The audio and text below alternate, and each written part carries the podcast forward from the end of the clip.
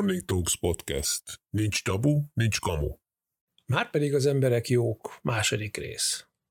Ma a placebo és a nocebo hatásról hoztam néhány érdekes történetet, és megpróbálom bebizonyítani neked is azt, hogy igenis igaz az, hogy az vagy, amit hiszel.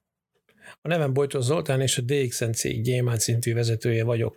Szenvedélyem a hálózatépítés, de senkit nem akarok rábeszélni.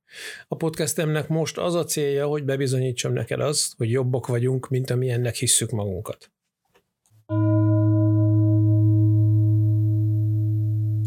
ezerkilencszázkilencvenkilenc nyarán a belgiumi Bornem városában egy iskolában kilenc gyermeket rejtélyes betegség támadott meg. Reggel még semmi bajuk nem volt, és aztán később belázasodtak, rosszul érezték magukat, hánytak.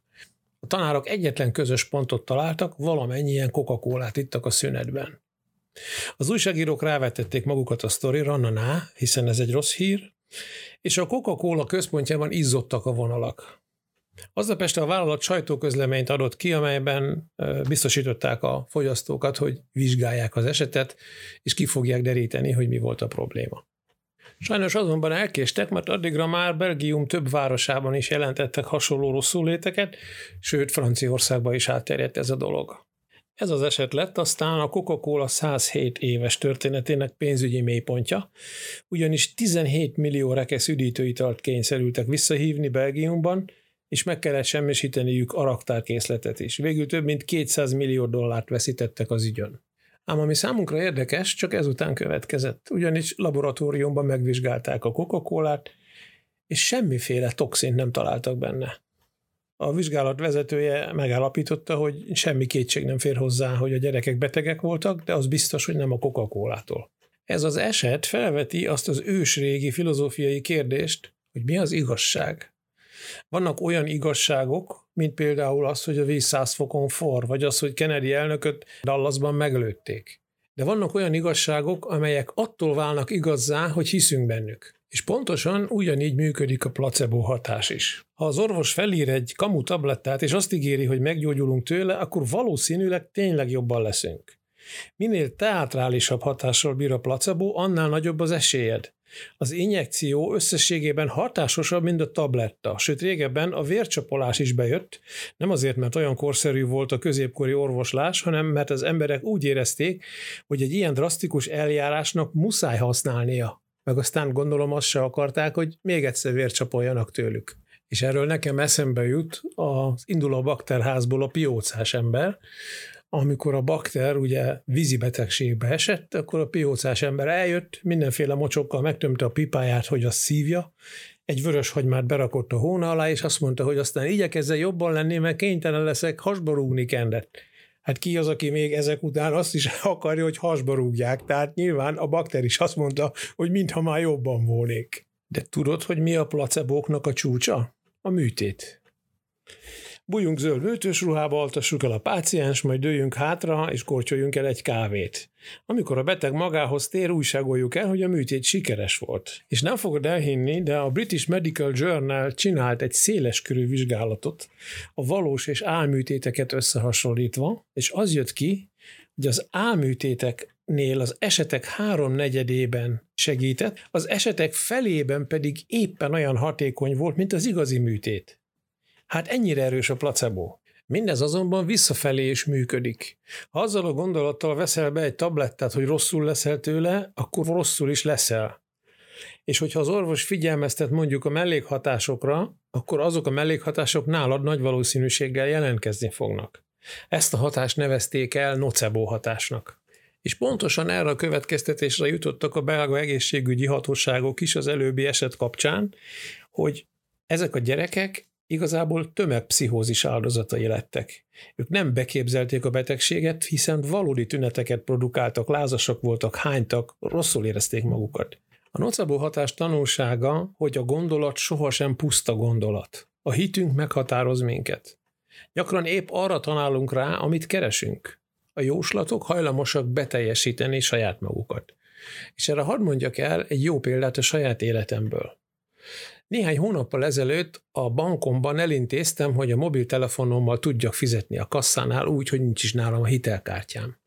És befészkelte magát egy gondolat a fejembe, hogy jó ide kellemetlen lenne, hogyha valamiért nem működne ez a funkció, és ott állnék egy kasszánál, és nem lenne nálam a hitelkártyám. Ezért onnantól kezdve mindig nálam volt a hitelkártyám. És eltelt néhány hét, talán egy-két hónap, és egyszer csak nem működött. Mind a mai napig nem működik ez a funkció.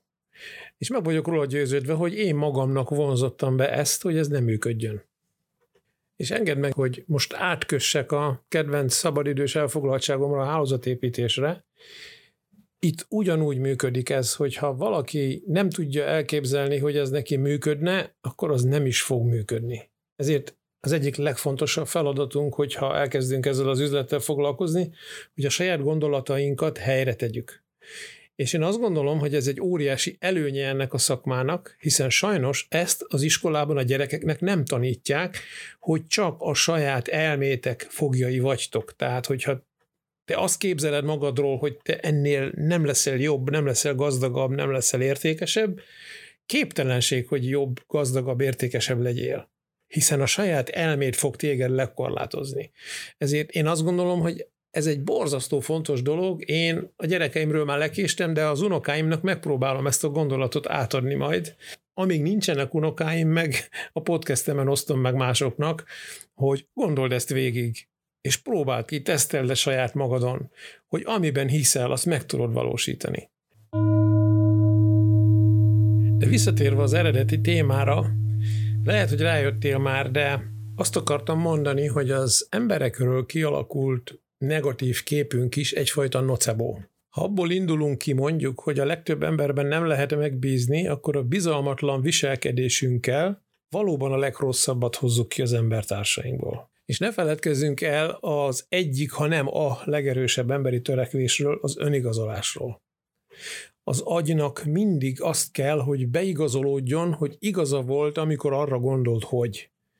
Tehát, hogyha én azt gondolom a szomszédomról, hogy egy önző ember, észre se fogom venni azt, amikor önzetlen, hiszen azt akarom, hogy bebizonyosodjon, hogy igazam volt, hogy lám, lám, ő valóban önző ember. Ez természetesen nem tudatos, hanem tudattalan, de mindig és mindig és mindig bebizonyosodik az, hogy azt vesszük észre, amire fókuszálunk.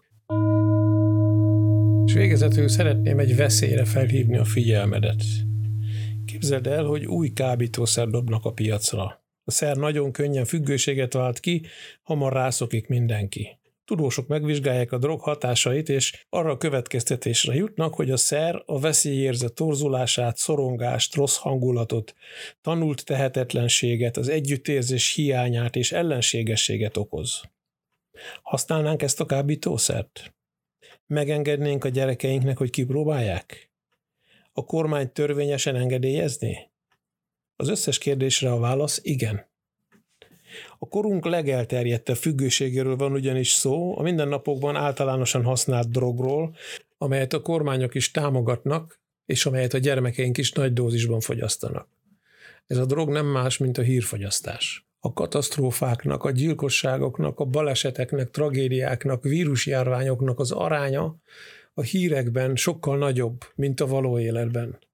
És hogyha az előbb tárgyalt nocebo hatásra gondolsz, akkor ez az, ami egyenes ágon ahhoz vezet, hogy rossz véleményünk van az emberekről, és egyszerűen nem érezzük jól magunkat a saját bőrünkben. Ezért az én tanácsom mindenkinek az, hogy alaposan gondolja meg, hogy szüksége van-e arra, hogy minden este a híradóban rémizgessék, és a nap folyamán minden fél és egész órakor a rádió hírekben vegyék el az életkedvét is, és tegyék tönkre a jó hangulatát. A podcastem következő részében a Legyek Ura című klasszikus regényről fogok beszélni, ami egy fikció.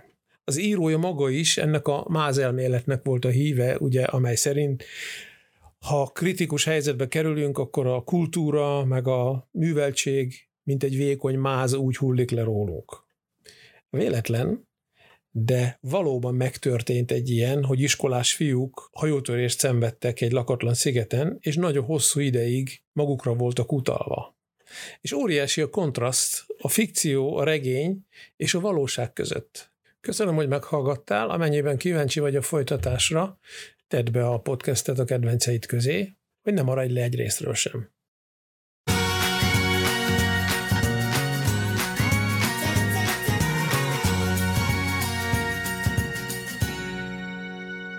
Morning Talks Podcast. Nincs tabu, nincs kamu.